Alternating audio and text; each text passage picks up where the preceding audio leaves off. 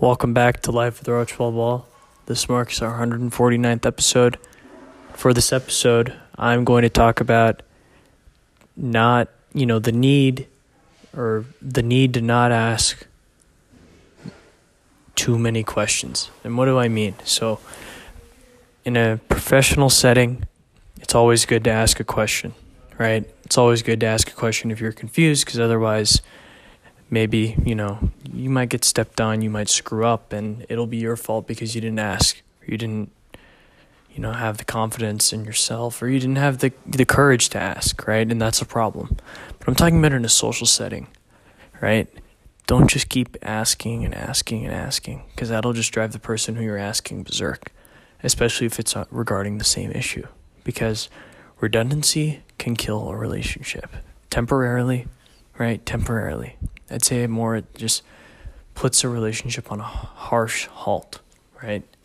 Or a brief pause because it can really piss someone off if you ask them repeated questions, right?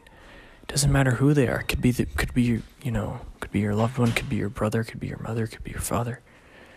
Could be a close friend. If you keep asking people the same question over and over and over again, even if let's say you honestly forgot that you already asked them, it will irk them. But if you have that, you know, that little thing in your head, oh, wait, did I ask them? Did I ask them this already? Did I already ask this? I would just hold back. Because naturally, in the conversation, it'll come back to that topic, right? And if it doesn't arise again, maybe after like an hour or two, then you ask them. But I'm talking about within like a 15 minute span if you ask someone the same question like three times, or over the course of a day, not necessarily you ask that person the question, but let's say four people ask one person the same question. They didn't know the other person said it, but they all asked the same question to the same person four different times over the course of the day. That's a recipe for a bad relationship. Like for that day, obviously, I'm not saying it's going to kill the relationship because, again, it's just one bad convo, right? Just one one little little blip. It's not it's not a killer, it's just a blip. And an easy way to avoid this blip is having a group discussion if it's a family, right? Or a group. Or just sitting down and talking frequently because that'll that heals all wounds. Great conversations heal all wounds.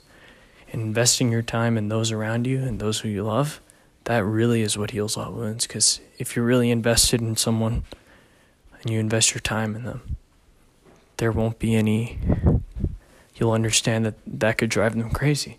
And it'll drive anyone crazy if you're asked the same question, but it doesn't matter who asks you the question. But if you're asked the same question multiple times over the course of the same day, you are going to be pissed. You're going to be pissed. Happens to me sometimes, happens to everyone sometimes. And what I'm saying is, just don't do it. Hold back, right? If you're aware that someone already asked that person the question, definitely don't do it. And if you have that feeling in your head, oh man, was this already asked? Hold back on it. Hear the person out, and then maybe re- revisit that question at a later time. Because it's not worth it. It's really not worth it. At the end of the day, it's not worth it.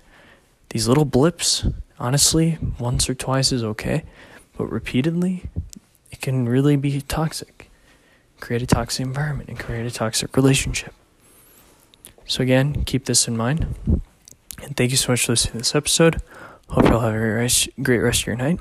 Thank you to our sponsor, Anchor FM. Talk to you tomorrow.